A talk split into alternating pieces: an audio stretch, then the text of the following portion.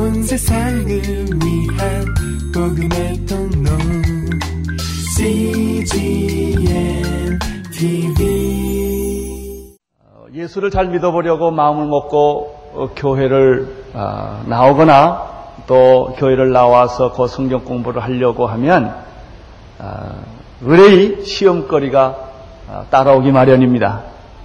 그래서 신앙의 깊이에 못 들어가도록 방해하는 그런 역사들이 어, 어느 경우에나 있는 것을 보게 됩니다. 어, 특별히 성령의 역사가 이렇게 초신자의 경우가 아니고 침체된 교회에 성령의 불이 일어나면 마귀들이 얼마나 무섭게 달라들어서 시험거리를 만들어서 교회를 부흥하지 못하도록 성령의 불이 역사하지 못하도록 하는 것을 우리가 자주 보게 됩니다. 이 덫에 한번 걸리면 신앙의 깊이에 들어가지를 못하고 아 기독교라는 것이 그런가 보다. 예수 믿는 것들은 다 그런가 보다. 이렇게 거기서 결정을 해버리고 항상 원점에서 몇십 년 동안 맴돌면서 신앙의 성장을 하지 못하는 그런 불행한 사람들을 우리가 가끔 보게 됩니다. 사도 바울과 바나바가 성공적으로 1차 전도 여행을 마치고 돌아왔습니다. 얼마나 놀랍고 참 좋은 일입니까? 그들은 돌아와서 참 간증을 하고 하나님이 하신 일들을 찬양을 했습니다. 그러나 모든 사람이 다 축복해 준 것은 아니었습니다. 기쁨을 나눈 사람도 있었지만은 그러나 이 일에 대해서 별로 좋지 않게 생각을 하고 반대하고 시기하는 일단의 무리들이 유대로부터 예, 올라와서 방해하고 있었다는 사실을 우리는 여기서 보게 됩니다. 이런 내용이 1절, 2절에 기록되어 있습니다. 1절, 2절을 먼저 함께 읽도록 하겠습니다. 어떤 사람들이 유대로부터 내려와서 형제들을 가르치되 너희가 모세의 법대로 할례를 받지 아니하면 능히 구원을 얻지 못하리라 하니 바울과 바나바와 저희 사이 적지 아니한 다툼과 변론이 일어난지라 형제들이 이 문제에 대하여 바울과 바나바 및 그 중에 몇 사람을 예루살렘에 있는 사도와 장로들에게 보내기로 작정하니라. 성령의 불이 일어나고 있습니다. 우리가 세상 말로 그 성령의 불을 끄는 반대하는 그런 일들이 지금 일어나는 것입니다. 이들이 부딪힌 문제는 전통적인 신앙에 대한 갈등인 것입니다. 이들이 부딪힌 문제는 교리적인 문제에 대한 갈등입니다. 그래서 바로 성령 역사가 일어날 때 바로 이런 교리적인 논쟁이 들어오게 된 것입니다. 마귀는 하나님의 성령이 역사하고 교회가 부흥하다 보면은 이런 불필요한 교리 논쟁에 우리를 말고 들어가는 것입니다. 여러 가지 사소한 아무 중요하지도 않는 어떤 그런 문제를 굉장히 중요한 것처럼 만들어 가지고 어, 하나님이 하는 일들을 방해하는 것을 볼 수가 있습니다. 일단의 무리들이 유대로부터 안디옥까지 내려와서 구원받는 것도 좋고 성령 받는 것도 좋고 예수 믿는 것도 다 좋지만은 할례를 받아야 된다 이게. 할례를 받지 아니하면 그것은 완전한 구원이라고 할 수가 없다. 아, 이렇게 잘 돼가는 데다가 죄를 뿌리는 거예요. 그 마음을 혼돈스럽게 만들어 놓는 것입니다. 여기 그 1절에 보면은 너희가 모세의 법대로 할례를 받지 아니하면 이 사람들에게 중요한 것은 법이에요. 이 총회 같은 데 가보면은 법이요, 법이 하고 난리를 치는 사람들 참 많습니다. 물론 법 중요합니다. 그러나 법보다 더 중요한 것은 은혜입니다. 법이 우리를 살리는 게 아닙니다. 법은 필요해. 할 수 없어서 만드는 게 법입니다. 법의 노예가 된 사람들이 많습니다. 법으로 모든 문제를 해결하려고 하는 사람이 많습니다. 그러나 모든 문제는 법으로 되는 것이 아닙니다. 이 사람들의 신앙은 그 율법에 의존해서 그것만이 정의요, 그것만이 진리라고 말하는 것입니다. 꼭 할례를 받아야 된다는 것입니다. 할례를 받지 못하면 그것은 불완전한 구원이라고 말하는 것입니다. 왜 할례를 꼭 받아야 된다고 그들은 주장하게 되었을까요? 우리가 이 본문을 오늘 잘 이해하기 위해서 창세기 17장에 나타나는 이 할례에 대한 얘기를 잠깐 한번 같이 보기로 하십시다. 창세기 17장 9절입니다.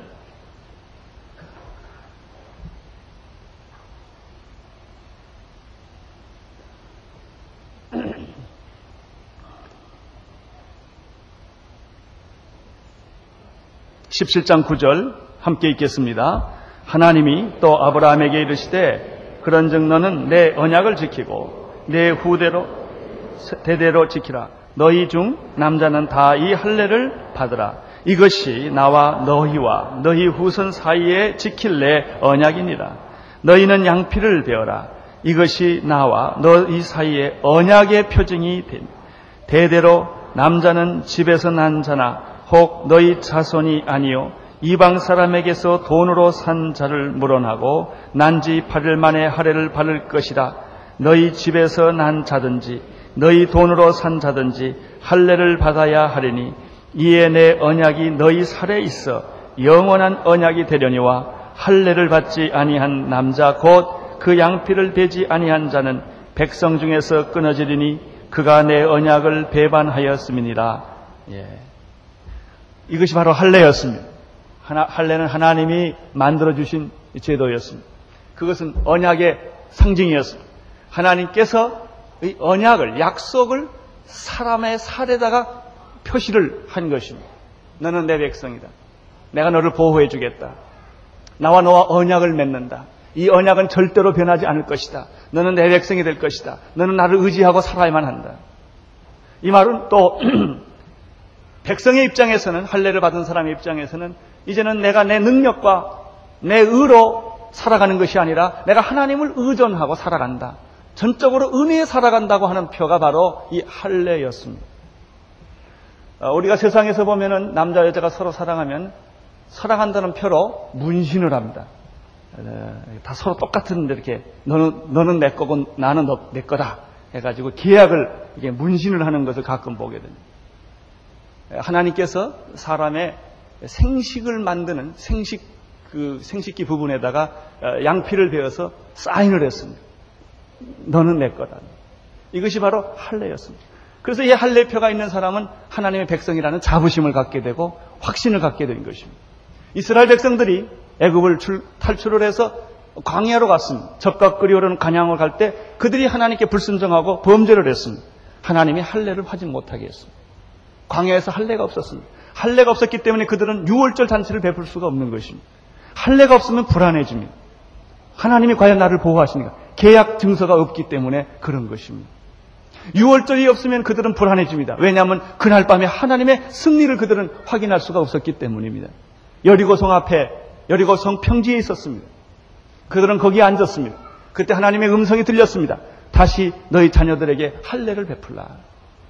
이것은 무엇입니까?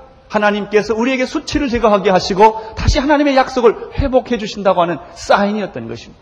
할례를 주었기 때문에 그들은 그 상처가 난 후에 바로 유월절 잔치를 베풀 수가 있었습니다. 왜 그렇습니까? 할례를 받은 자만이 유월절 잔치를 베풀 수가 있었기 때문입니다. 유월절 잔치를 베풀면서 그들은 그날 밤에 하나님의 승리와 하나님의 그 죽음을 이기시는 그 승리를 영적으로 경험하기 시작을 하는 것입니다. 이 할례를 통해서 그들은 하나님의 약속을 확인하기 시작하는 것입니다. 유월절을 통해서 그들은 하나님께서 모든 죽음을 무너뜨리시고 모든 사탄의 세력을 무너뜨리시고 승리한다고 하는 그 승리를 경험하게 하는 것입니다. 그리고 그들은 볶은 곡식을 먹게 됩니다. 가나안 음식을 먹게 되는 것입니다. 그건 가나안 땅을 점령을 보여주는 어, 미리 보여주는 약속인 것입니다. 그리고 여리고성을 무너뜨리는 것을 볼 수가 있습니다. 이런 것이 바로 할례였습니다. 할례는 하나님의 은혜로 살아간다. 하나님의 도움으로 살아간다. 어, 이런 것들을 약속을 받는 것입니다. 그러나 아브람 때가 지나가고 모세 때가 지나가면서 사람들은 이 할례를 율법으로 바꾸기 시작을 했습니다. 그 내용이 어떻든지 간 하나님을 정말 신뢰하는 그런 관계 어떻든지 간에 그것은 형식적으로 몸에 상처를 내서 할례하기만 하면은 그 하나님의 백성이 자동적으로 된다고 하는 이런 믿음으로 그들이 타락하기 시작을 했습니다. 나중에는 예수님 시대까지 와서 이 사도행전 때까지 보면은 할례를 하지 받지 않으면 구원이 없다고 하는 아주 극단적인 견해까지 오게 된 것입니다. 다시 말하면 형식이 남아 있고 내용은 죽어버린 것입니다. 모든 종교 위기는 무엇입니까? 형식만 남아 있을 때입니다. 제사 드리는 형식, 예배 드리는 형식, 설교하는 형식, 교회 나오는 형식, 그 내용이 어떻든지 간에 사람은 그 내용을 볼 수가 없어요. 그 내용에서 무슨 죄를 짓든지 간에 무슨 오만한 일을 하든지 간에 아무 상관없이 형식만 잘 지키면은 아이 좋은 신앙인이다. 예수 잘 믿는다. 사람들은 이렇게 말하는 것이. 목사가 되면 된다, 장로가 되면 된다, 집사가 되면 된다. 이 타이틀을 따면은 신앙이 있는 줄로 생각을 하는 것입니다. 그렇지 않습니다. 형식은 우리를 얼마나 속이는 것인지. 하나님은 우리의 외양을 보지 아니하시고 내면을 보시고 계시는 것입니다. 너는 누구냐 이게? 정말 내 속에 뭐가 있느냐 이게? 정말 내, 내 마음 깊은 곳에 하나님을 경외하는 것이 있느냐? 하나님을 사랑하는 것이 있느냐? 내 심령 깊은 곳에 예수님이 계시냐? 이런 게 중요한 것입니다. 그러나 대부분의 많은 사람들은 종교를 전통화하는 것입니다. 종교를 교리화하는 것입니다. 종교를 형식화하는 것입니다. 그래서 신앙생활의 가장 무서운 것은 모든 것을 형식화하고 상징화하는 것입니다. 무서운 것입니다. 그래서 사실은 십자가라든지 성화라든지 이런 것이 어느 때 좋은 자극을 주긴 하지만은 그런 것들이 굉장히 위험한 것입니다. 말씀이 없이 형식으로 예배 드리는 것 굉장히 위험한 것입니다. 왜냐하면 그 형식만 갖추면 신앙생활 한 것으로 생각하기 때문에. 금식을 하거나 11조를 하거나 이런 외형적인 어떤 형태를 통해서 우리는 우리 자신을 속일 수가 있는 것입니다. 착각할 수가 있는 것입니다. 우리가 열정을 가지고 봉사를 함으로써 우리는 우리 자신을 기만할 수도 있는 것입니다. 아, 저 사람 굉장한 사람이다. 아, 믿음이 좋은 사람이다. 아, 이렇게 착각할 수가 있습니다. 그들은 끝까지 할례를 받아야 된다고 주장을 했습니다. 그 내용이 어떻든지 간에 이 전통대로, 교리대로, 형식적으로 반드시 이런 과정을 거쳐야만 완전한 구원이라고 그들은 생각을 했던 것입니다. 구약 때까지는 할례가 의미가 있었습니다. 구약 때까지는 제사가 의미가 있었습니다. 그러나 예수 그리스도께서 하나님이신 예수 그리스도께서 세상에 오셔서 십자가에 못 박혀 죽으시고 부활하시고 난 다음에는 이 할례는 의미가 없었던 것입니다. 있어도 좋고 없어도 좋은 것입니다. 그것이 중요한 것이 아니었습니다. 예수님이 할례의 마침이 되었기 때문에 그런 것입니다. 구약 당시에는 송아지와 양의 피를 가지고 1년에 한 번씩 대제사장의 손을 통하여 그들은 죄를 지쳐야만 했었습니다. 목마른 구원이었습니다. 갈증을 느끼는 구원이었습니다. 불안한 구원이었습니다. 희미한 구원이었습니다. 요즘도 교회에 다니는 사람들을 보면 아직도 목마른 구원, 희미한 구원, 구원은 받은 것 같은데 확신이 없어요. 불안해요. 뭔가 더 해야 될 것 같아요. 뭔가 헌금도 많이 해야 될 것 같고, 봉사도 많이 해야 될 것 같고, 전도를 많이 하면 하나님께서 내 구원을 완성시켜 줄 것 같은 그런 불안한 마음이 성도들 가운데 많이 있는 사람들을 볼 수가 있습니다. 그렇지 않습니다. 예수 그리스도 십자가에 못 박혀 죽음으로 말미암아 휘장이 갈라진 것입니다. 이제는 염소와 송아지 필요하지 아니하고 예수 그리스도의 피로 단번에 영원한 제사를 드림으로 말미암아 하나님의 구원은 완성된 것입니다. 누구든지 예수 그리스도를 믿는 사람들에게는 목마르지 않는 구원, 영원한 구원, 희미하지 않는 분명한 구원 이것을 주신 것입니다. 그럼에도 불구하고 우리는 자꾸 구약으로 돌아가려고 하는 것입니다. 뭔가 행위를 함으로, 기도를 많이 함으로, 봉사를 많이 함으로, 선을 많이 쌓음으로 내 구원이 완성된다고 생각하는 것입니다. 예수님을 나를 위해서 죽긴 죽었지만 뭔가 좀 부족하게 느끼는 것입니다. 그래서 내 마음에 늘 평안이 없습니다. 내 마음에 기쁨이 없습니다. 확신이 없는 것입니다. 죄를 용서해 준 것 같지만 어딘가 좀 부족한 것 같은 느낌을 늘 갖고 사는 것입니다. 그래서 할례를 꼭 받아야 된다는 것입니다. 할례를 확인을 해보고 아 나는 하나님의 백성이다 이렇게 자꾸 확인하려고 하는 것입니다. 뭔가 손으로 만져야 되고 눈으로 봐야 되고 확인을 하면 안심을 합니다. 이런 분이 있어요. 자기 남편을 보면 안심이에요. 그러다가 헤어지면 또 걱정이 돼요. 그래서 항상 보고 있어야 돼요. 얼마나 불안해.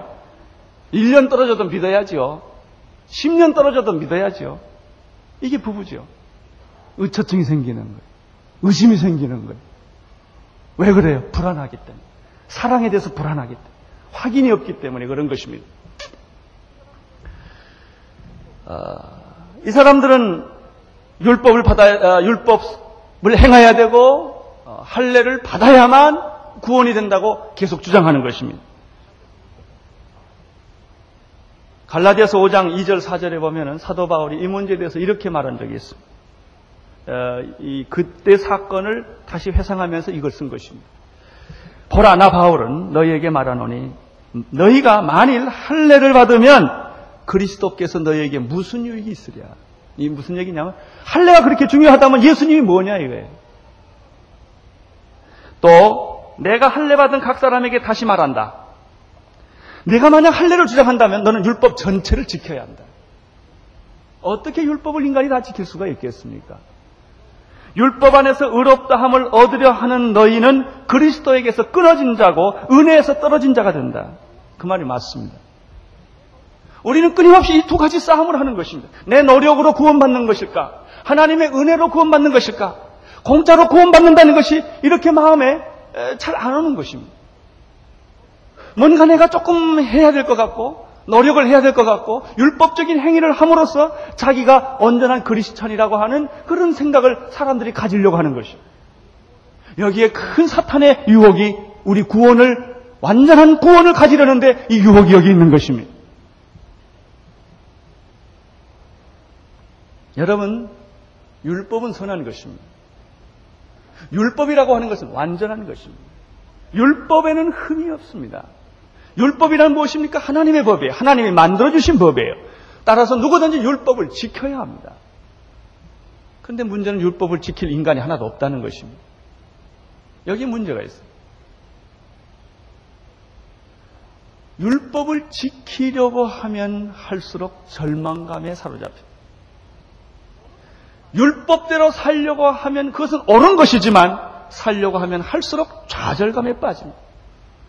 여러분 우리는 얼마나 이런 좌절감에 고민해 봤습니다.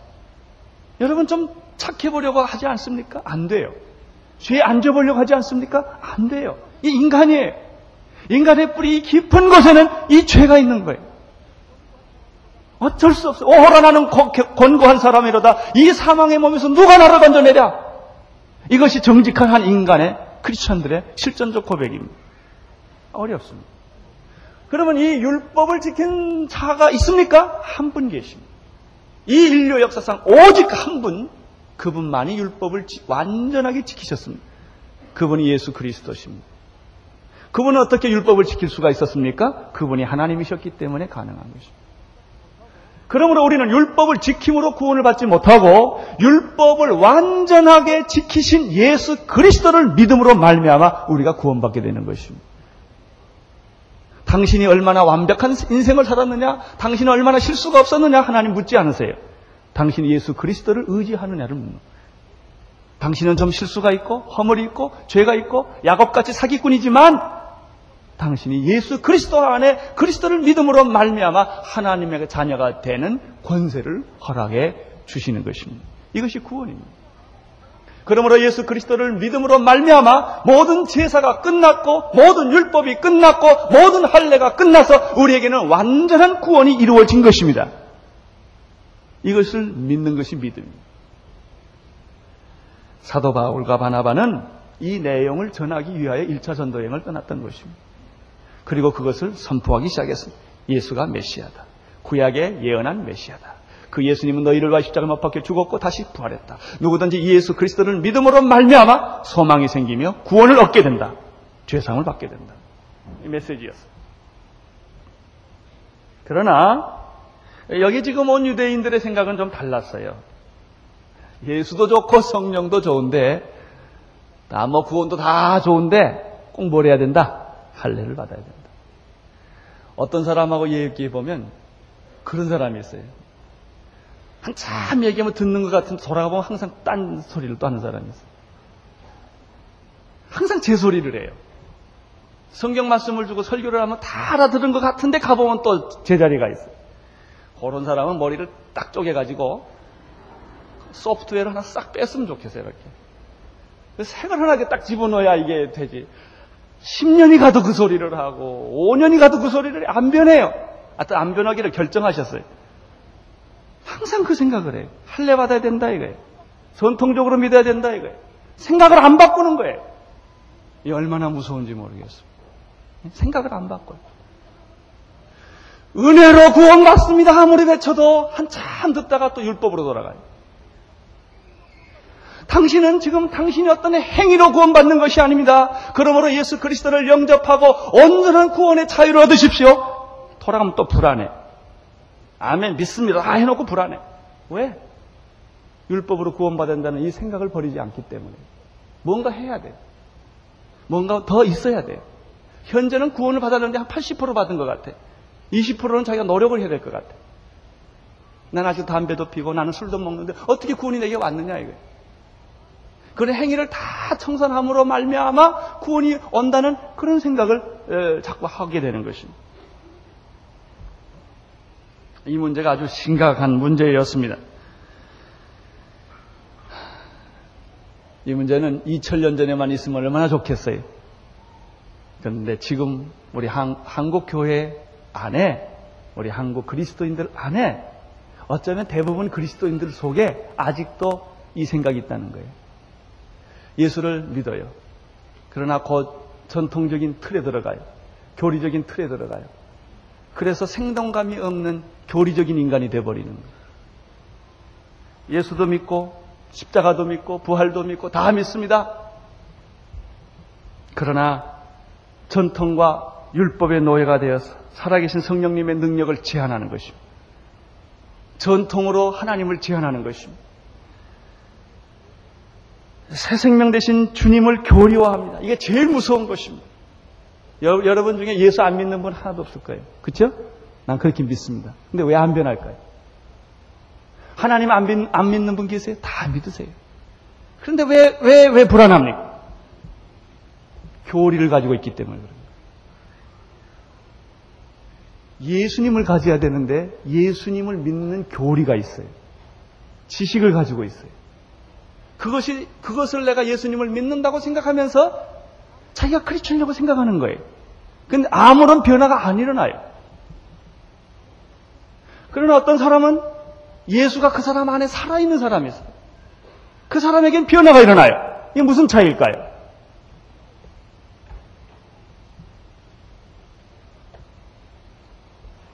바울과 바나와 이 유대에서 온 사람들과 논쟁이 아주 심해졌습니다. 2절 하반절에 보면 이런 말씀이 있습니다. 형제들이 이 문제에 대하여 바나바와 및 그 중에 몇 사람을 예루살렘에 있는 사도와 장로들에게 보내기로 작정하니라. 예, 안디옥에서 해결될 문제가 아니어서 이 문제는 사도들과 장로가 있는 예루살렘으로 문제가 이제 이송이 됩니다. 그래서 파송을 합니다. 그런데 이 3절에 들어가면서 저는 아주 굉장히 제 마음에 찡하는 굉장히 감동적인 한 부분을 발견을 하게 되었습니다. 3절 한번 읽어보실까요? 시작.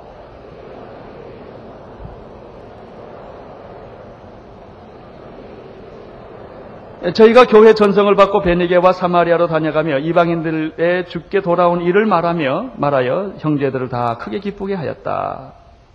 여러분 이거 보세요. 지금 이 사람들이 논쟁에 말려들어서 예루살렘으로 가고 있는데 가다가 작은 도시를 지금 어, 들려가게 되는 것입니다.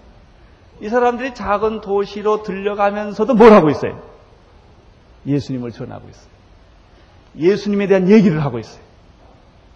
여러분 이건 이 제 눈에는 이게 아주 크게 보이는 거예요. 이 사람들이 예수가 얼마나 절실했으면, 얼마나 이게 실제적이었으면, 무슨 일을 만나든지, 어디를 가든지, 어떤 상황에 있든지 예수를 얘기하고 있다는 겁니다. 우리는 한참 생각해야 예수를 얘기합니다. 예수님은 의식 속에만 계시는 분이 아닙니다. 무의식 속에 계시는 분이십니다. 예수님은 잠을 자도 계시고 눈을 떠도 있습니다. 예수님은 감옥 안에도 있고 이 감옥 밖에도 있습니다. 이 사람들을 보면 예수님이 그 안에 들어가 있는 것 같아요. 어떤 사람을 보면 예수님의 생각이 들어가 있는 사람이 있어요. 어떤 사람은 예수님이 들어가 있는 사람이 있어요. 다릅습니다. 여러분들 예수님이 예수님이 여러분 안에 있습니까? 예수 믿는다는 생각이 여러분 안에 있습니까? 이게 다릅니다. 아주 하늘과 땅처럼 달라요. 하나님을 믿는 사람이 있어요? 하나님이 내 안에 계신 분이 계세요. 달라요. 우리는 교리적으로 부인하는 거 하나도 없습니다. 성경을 읽습니다. 우리는 교회 나옵니다. 헌금도 합니다. 전도도 합니다. 봉사도 합니다. 예수님이 부활했다는 것도 믿습니다. 예수님이 물 위에 걸었다는 거 다 믿습니다. 그 믿는다는 지식이 있어요.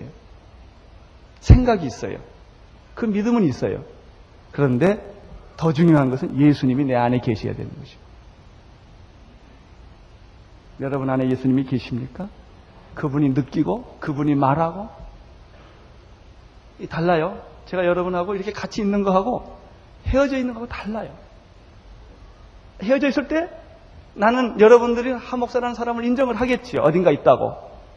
그러나 그분하고 같이 앉아서 밥을 먹고 커피를 먹고 얘기를 하고 교제를 하는 거하고는 다릅니다. 우리들이 예수 믿는 것을 다 이렇게 관념으로 거예요. 예수 믿는 것을 이렇게 교리화하는 것입니다. 예수를 믿는 것을 이렇게 지식화하는 것입니다. 많은 지식을 쌓으면 뭐가 되는 줄 아는 것입니다. 기도의 양을 많이 만들면 뭐가 되는 줄 아는 것입니다. 그렇지 않습니다. 예수님이 내 안에 계셔야 합니다. 그가 내 안에, 내가 그 안에. 이거예요. 이 사람들을 보면 분명히 예수님이 지금 그 안에 계신 거예요. 이제 조금 이따 저 얼마 더 가면 우리 17장을 공부하게 되는데 2차 전도 여행을 하다가 바울과 신라가 한 팀이 되어서 전도하다가 정말 실컷 얻어맞습니다. 굉장히 얻어맞아 가지고 어, 말할 수 없이 매를 맞고 이 사람들이 감옥에 들어갑니다. 에, 쇠고랑을 차고 착고에 차고 어, 밤에 들어갑니다. 캄캄한 밤 한중이 되었습니다. 찬송 소리가 울려난 거예요. 기도 소리가 터진 거예요. 생각해 보세요. 얼마나 아프겠어요. 얼마나 쓰리겠어요. 얼마나 배고프겠어요. 얼마나 신경질 나겠어요. 그리고 이런 일을 당한다니까 얼마나 억울하겠어요. 예. 만약에 그분들이 예수님에 대한 지식을 가지고 있거나 예수님에 대한 교리만 가지고 있다면 그런 생각할 수 있어요. 그러나 그분 안에 예수님이 계셔요. 매를 맞고 소리가 되고 피곤하고 이렇게 억울한데도 그들은 밤에 일어나서 뭐 할 수 있었어요? 찬송을 부를 수 있었어요. 아멘. 기도가 할 수 있었어요. 찬송이 터지고 기도가 터진 거예요. 왜 그랬을까요? 예수님이 거기 계셨기 때문에 그럽니다. 여러분의 마음속에 예수님이 계십니까? 오늘 예수님이 여러분과 지금 동행하고 있습니까? 순간순간 그렇게 얘기를 하고 음성을 듣고 그분을 느끼고 그분으로부터 힘을 얻고 그분으로부터 능력을 얻습니까? 나는 여기서 이걸 발견하는 거예요. 이 사람들을 통해서. 이것이 사도행전의 사람들이었습니다. 어떻게 이런 일이 가능할까요?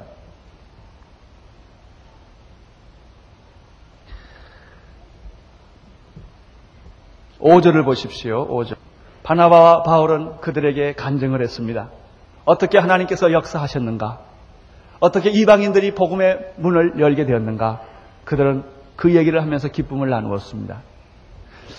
에, 사실 그런 것 같아요. 하나님에 대한 얘기를 하고 나면 굉장히 기뻐요. 그렇죠? 하나님이 하신 일을 이야기하고 나면 굉장히 기뻐요. 근데 반대로 자기 얘기 열심히 하면 비참해져요. 아주 기분이 나빠. 똥 밟은 것 같아. 안 좋아요.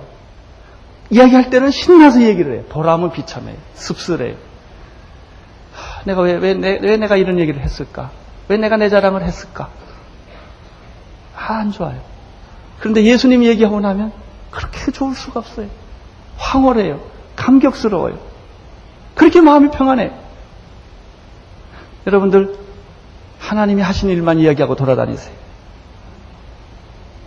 그들은 하나님이 하나님이 하신 일을 얘기했어요.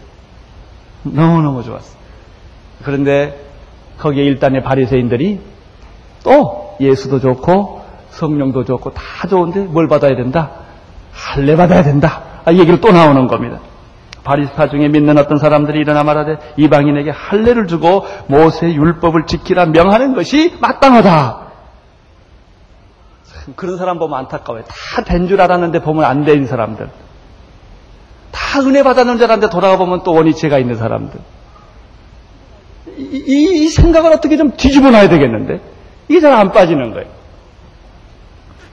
결국 많은 논쟁과 토론이 계속됩니다. 아주 심각하고 강범위한 토론이 계속됩니다. 이 토론의 과정을 마치고 드디어 침묵하던 베드로가 일어나서 입을 열어 말을 합니다. 7절입니다. 베드로는 자기의 경험을 얘기하는 것입니다. 하나님께서 자기를 택해서 이방인들에게 복음을 성령을 역사하도록 자기를 택해서 역사하셨다는 것입니다. 실제로 그런 일들이 있었습니다. 고넬료 집에 그는 가서 세례를 베풀었고 말씀을 증거했습니다. 그가 깜짝 놀란 것은 하나님께서 이방인들에게도 복음을 주시는구나. 그는 환상을 통해서 보정이가 자기에게 내려오는 걸 보았습니다. 더러운 것이 가득 차 있었습니다. 더러운 짐승을 먹으라고 말했습니다. 베드로는 먹을 수 없다고 말했습니다. 세 번이나 그런 일이 있었습니다. 하나님은 마지막에 이렇게 도전하셨습니다. 내가 거룩하다고 하는 것을 왜 너는 더럽다고 하느냐? 먹어라. 먹습니다. 바로 그것이 이방인의 구원을 의미했던 것입니다.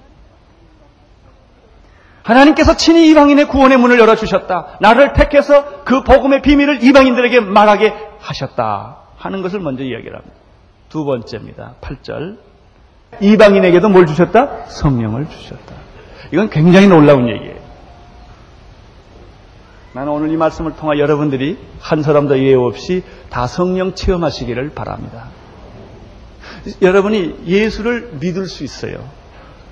그러나 그 예수를 믿는 것은 하나의 지적인, 지식적인, 교리적인 인식에 불과한 것입니다. 여러분, 예수란 분은 누구십니까? 육체로 오신 하나님이세요. 그는 본래 하나님이셨습니다. 그러나 하나님이 육신의 옷을 입고 2000년 전에 팔레스타인 땅에 온 거예요. 우리가 예수를 만나서 얘기해보고 그 육신을 만져보고 그 악수하고 그와 함께 밥을 먹고 싶으면 2000년 전으로 돌아가야 돼요. 타임머신을 타고. 그러면 그분 만날 수 있어요. 왜? 그분은 육신으로 오신 하나님이셨기 때문에 그렇습니다. 그 예수님은 십자가의 고난을 겪으셨습니다. 그 예수님은 부활하셨습니다. 그 예수님은 40일 후에 승천하셨습니다. 그 후에 어떻게 됐을까요? 오순절날 성령이 왔습니다. 성령님이란 무엇입니까? 영으로 오신 예수 그리스도예요. 성령님은 예수님이세요. 그 성령님을 성령님을 통하여 우리에게 예수님이 오신 거예요. 육신을 통해서 하나님이 오신 것처럼 영을 통해서 예수님이 우리에게 오신 분이 예수 그리스도십니다. 그러므로 누구든지 예수를 체험하고 예수님을 내 안에 살아있는 인격적인 예수님을 모시려면 성령 체험은 불가피한 것입니다. 여러분이 성경을 읽고 구원의 확신을 의지적으로 결단할 수 있어요. 그러나 성령으로 오신 예수를 만나지 아니하면 그분이 나를 만지시고 그분이 나를 가르치시고 그분이 나를 위로하시고 그분이 나를 인도하시고 그분이 나를 모든 은사로 더불어 그리스도의 삶을 살게 하시, 해 주시는 분은 성령님이세요. 그런데 그 성령님을 베드로만 체험한 것이 아니라 이방인들도 하나님이 체험하게 해준 거예요. 그들은 살아있는 예수를 본 거예요. 목격한 거예요. 느낀 거예요. 이것은 예수를 지적으로, 이지적으로, 이성으로 믿는 것과는 전혀 다른 세계인 것입니다. 나는 오늘 여러분들이 이런 예수님을 성령으로 체험할 수 있게 되기를 바랍니다. 그분이 내 안에서 호흡하시고 내 눈을 통해서 보시고 내 귀를 통해서 들으시고 내 손을 통해서 움직이시고 내 발을 통해서 움직이시고 나를 통하여 기적과 역사를 일으키시는 살아계시는 통치하시는 예수 그리스도를 만나야 되는 것입니다. 우리들에게도 성령을 주었고 그들에게도 성령을 주었다고 베드로가 얘기를 합니다. 세 번째입니다. 읽어주세요.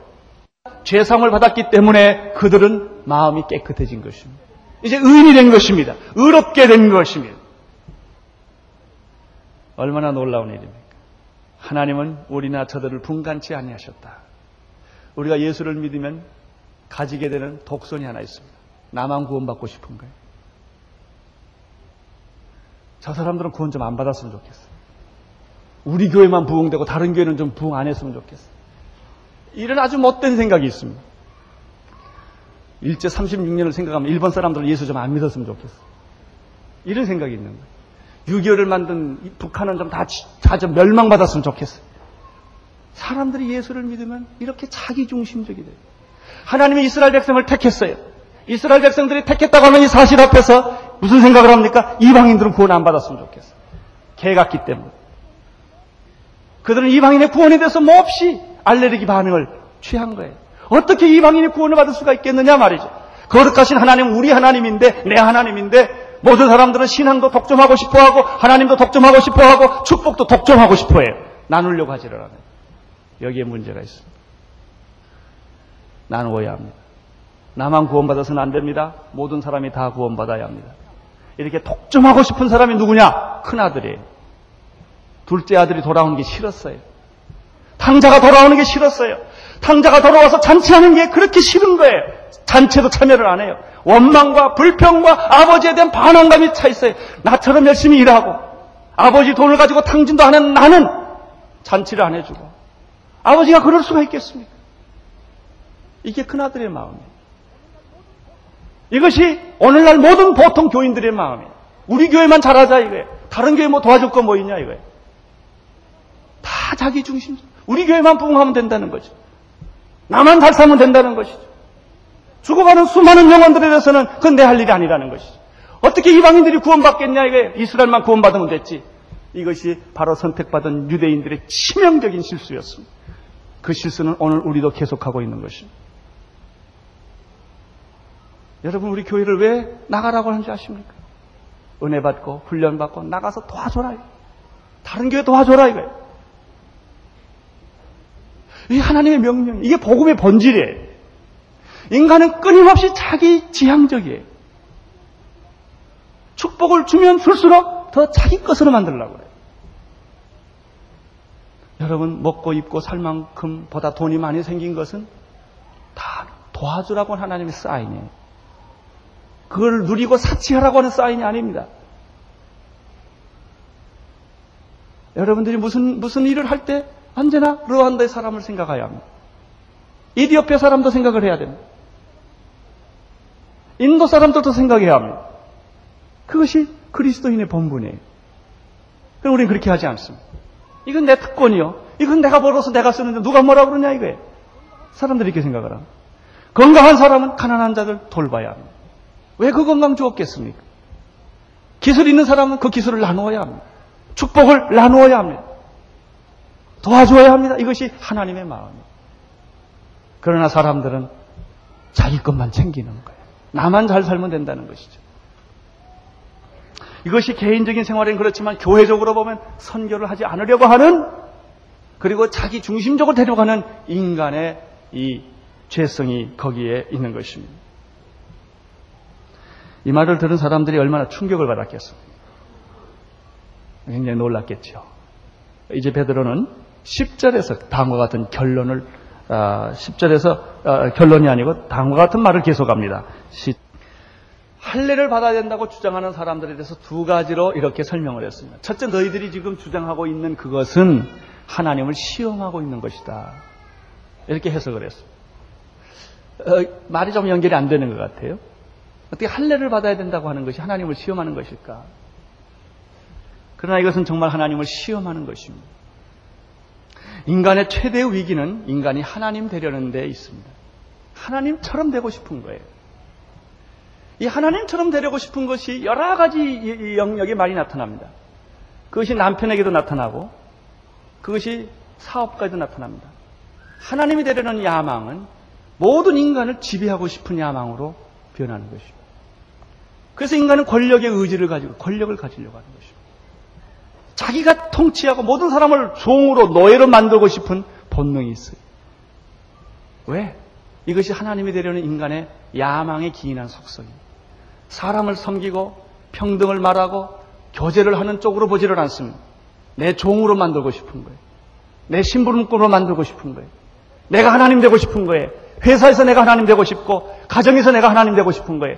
부부가 참으로 하나님이 주신 나의 뼈 중에 뼈여 살 중에 살이라고 하는 그런 아름다운 인격과 하나님의 창조의 관계로서 부부를 보지 아니하고 부인을 종으로 만들어 버리려고 하는 거예요.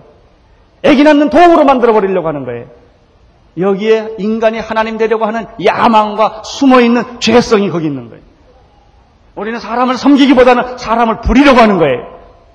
사람을 우리는 모든 기술이라든지 학문이라든지 이런 거 왜 하는 거예요? 그런 남이 모르는 노하우를 많이 가져서 다 남을 지배하고 싶은 거예요. 이게 하나님 되려고 하는 인간의 야망이에요. 하나님이 될 수 없을 때 사람들은 하나님의 대리인이 되고 싶어요. 하나님과 같은 입장을 서고 싶은 거예요. 이, 런 사람이 어떻게 말하는 줄 아세요? 남을 자꾸 비판하는 사람들.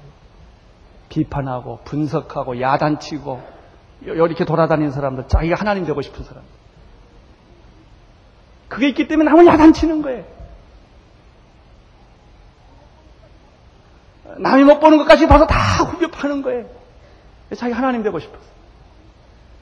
그게 아무것도 아닌 것 같지만 그게 전부 인간성 안에 이렇게 숨어 있는 것입니다. 자기 주장은 항상 옳아야 돼요. 자기의 믿음이 기준이에요. 자기가 배운 것이 절대예요. 절대 양보 안 해요. 항상 그 소리만 계속해요. 배우려고 하지 않아요. 이런 게 전부 이 이런 속성 안에 전부 인간의 그 본능 안에 들어 있는 것입니다. 이것이 하나님을 시험하는 것입니다. 자기가 하나님 되려는 것입니다. 아무것도 아닌 것 같지만 너무나 엄청난 사탄의 그런 방법이 거기에 있는 것입니다. 두 번째입니다. 이 말씀을 통해서 발견하는 것이 있습니다. 10절에서 너희들이 주장하고 있는 할례 또 율법을 지켜야 된다고 하는 것 예? 할례와 율법을 지켜야 된다고 하는 것은 너희 조상도 못했다 그런 얘기예요. 이 율법을 시행하고 제정한 아브라함도 모세도 이거 다못 지켰다 이게. 너도 못 지킨다 이게. 근데 왜, 왜, 왜남 시키려고 그러냐 이거예요. 너도 못하는 일을 이방인들 내 목에도 못 거는 거를 왜 남의 목에 자꾸 걸려고 그러느냐 이렇게 지금 이야기를 합니다. 이건 참 놀라운 메시지입니다. 여러분 율법은 완전한 것이 아니기 때문에 어떤 인간도 율법 못 지킵니다. 근데 율법은 있어야 합니다.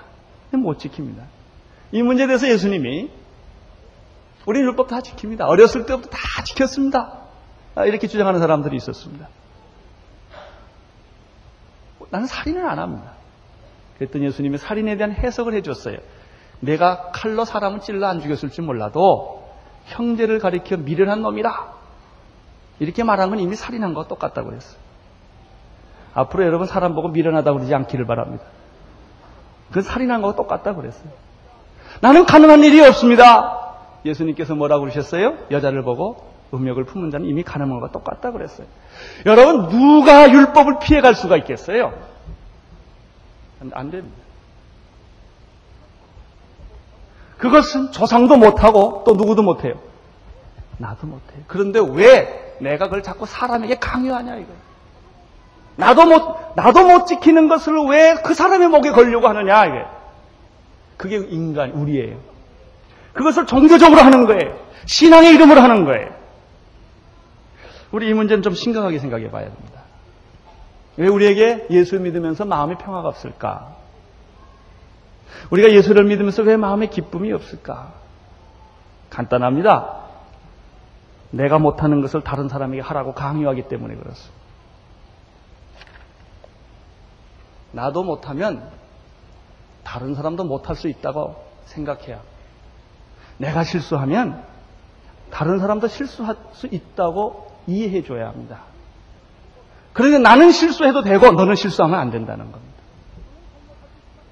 나는 잘못할 수 있지만 너는 해서는 안 되고 하면 나쁜 놈이라는 겁니다. 지금 이 얘기입니다. 여러분 모든 남편들이요. 남편이 실수가 있으면 아내도 실수 있다고 인정해야 합니다. 근데 아내한테 실수를 용납을 안 하는 것입니다. 모든 아내들은 자기도 못하는 걸 남편 보고 하라고 하는 거예요. 그러니까 대판 싸우지요. 이게 안 됩니다. 그렇게 시키면 불편해요, 내가. 평화가 없어요. 기쁨이 없어요. 자유가 없는 거예요. 왜? 율법이기 때문에. 마태복음 7장 1절에서 3절 사이에 보면 예수님이 이런 말씀을 하신 일이 있었습니다. 비판을 받지 아니하려거든 비판하지 말라. 너희의 비판하는 그 비판으로 너희가 비판을 받게 될 것이다. 너희의 헤아림으로 너희가 헤아림을 받게 될 것이다. 어찌하여 형제의 눈 속에 있는 티를 보고 내 눈 속에 있는 들보는 깨닫지 못하느냐. 하나님 되려고 해줘 자기는 못하면서 남에게 강요를 하는 거예요. 시켜도 불편하고 결론도 없는 것입니다. 이 일을 지금 너희들이 하고 있다 하는 것입니다. 11절. 이제 이 이야기의 전체적인 결론이 거기에 나타납니다. 시작.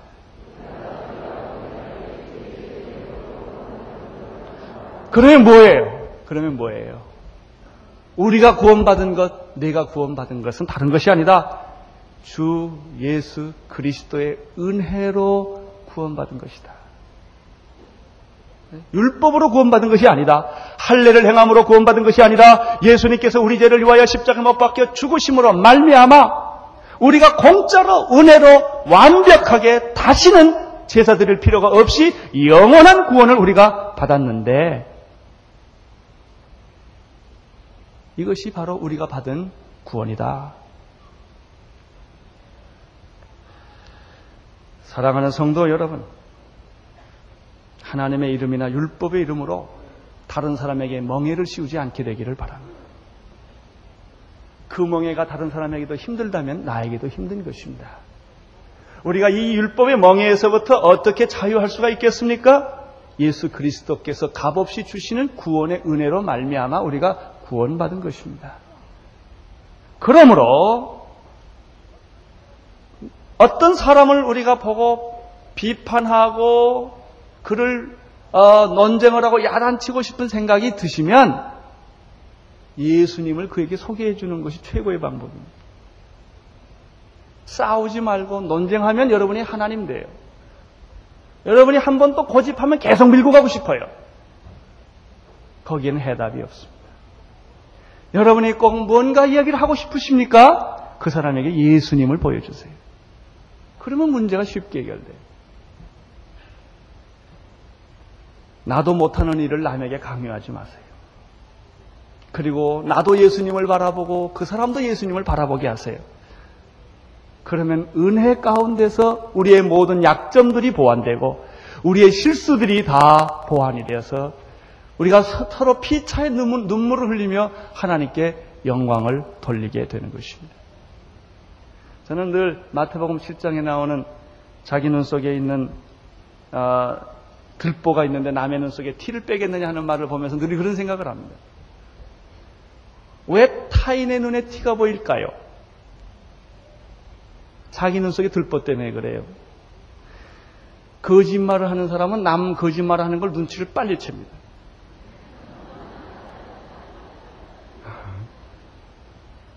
사기를 치는 사람은 남 사기 치는 걸 빨리 알아요. 자기가 많이 쳐봤으니까. 죄가 많은 사람이 남의 죄를 빨리 봅니다. 실수가 많은 사람들이 남의 허물을 빨리 봅니다. 들보가 있기 때문에 남의 티를 보는 거예요. 티를 빼자. 그러니까 티가 있어요. 그 사람 티 없는 거 아니에요. 티 빼자. 그러면 후, 후 불어야 되고 눈을 까고 그냥 아주 복잡해요. 아파요. 어, 억지로 빼지겠죠. 다 피차 상처예요. 근데 들보 있는 사람이 자기 들보를 깨닫고 들보를 탁 빼면 티 있는 사람이 너무 놀래가지고 감격을 하다 울다가 티가 나와요, 그냥.